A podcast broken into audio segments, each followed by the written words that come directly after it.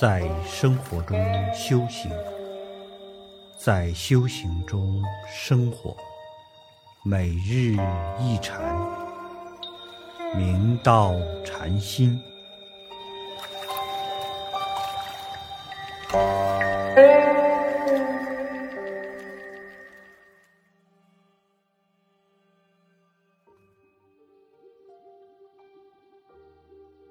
大家请看经文。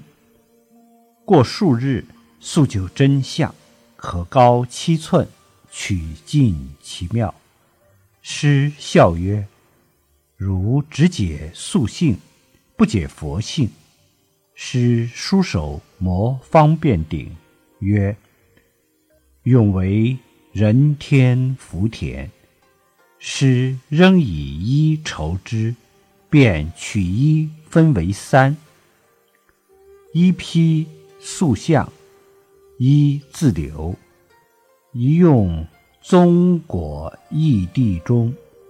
是曰：后得此一，乃无出世，住持于此，重建殿宇。宋嘉佑八年，有僧为先，修殿绝地，得一如新。像在高泉寺，祈祷折应。经过数日，就塑就一尊六祖大师的真像，大约高七寸，塑的形象威仪惟妙惟肖，浑然天成。可见方便的确是塑像的难得人才。祖师看后笑着道。你只解塑像的特性，但不能解悟自己的佛性。接着，六祖大师慈悲的舒手摩方便头顶道：“你虽不解佛性，但塑像功高，且此像可留存，使人瞻仰，永作人天福田。”应善护之。祖师仍以一酬谢他的至诚发心和辛勤劳作，方便取得祖师所赐之一，便将其分为三份：一份披在所塑六祖真相上，一份自己留着作为纪念，一份。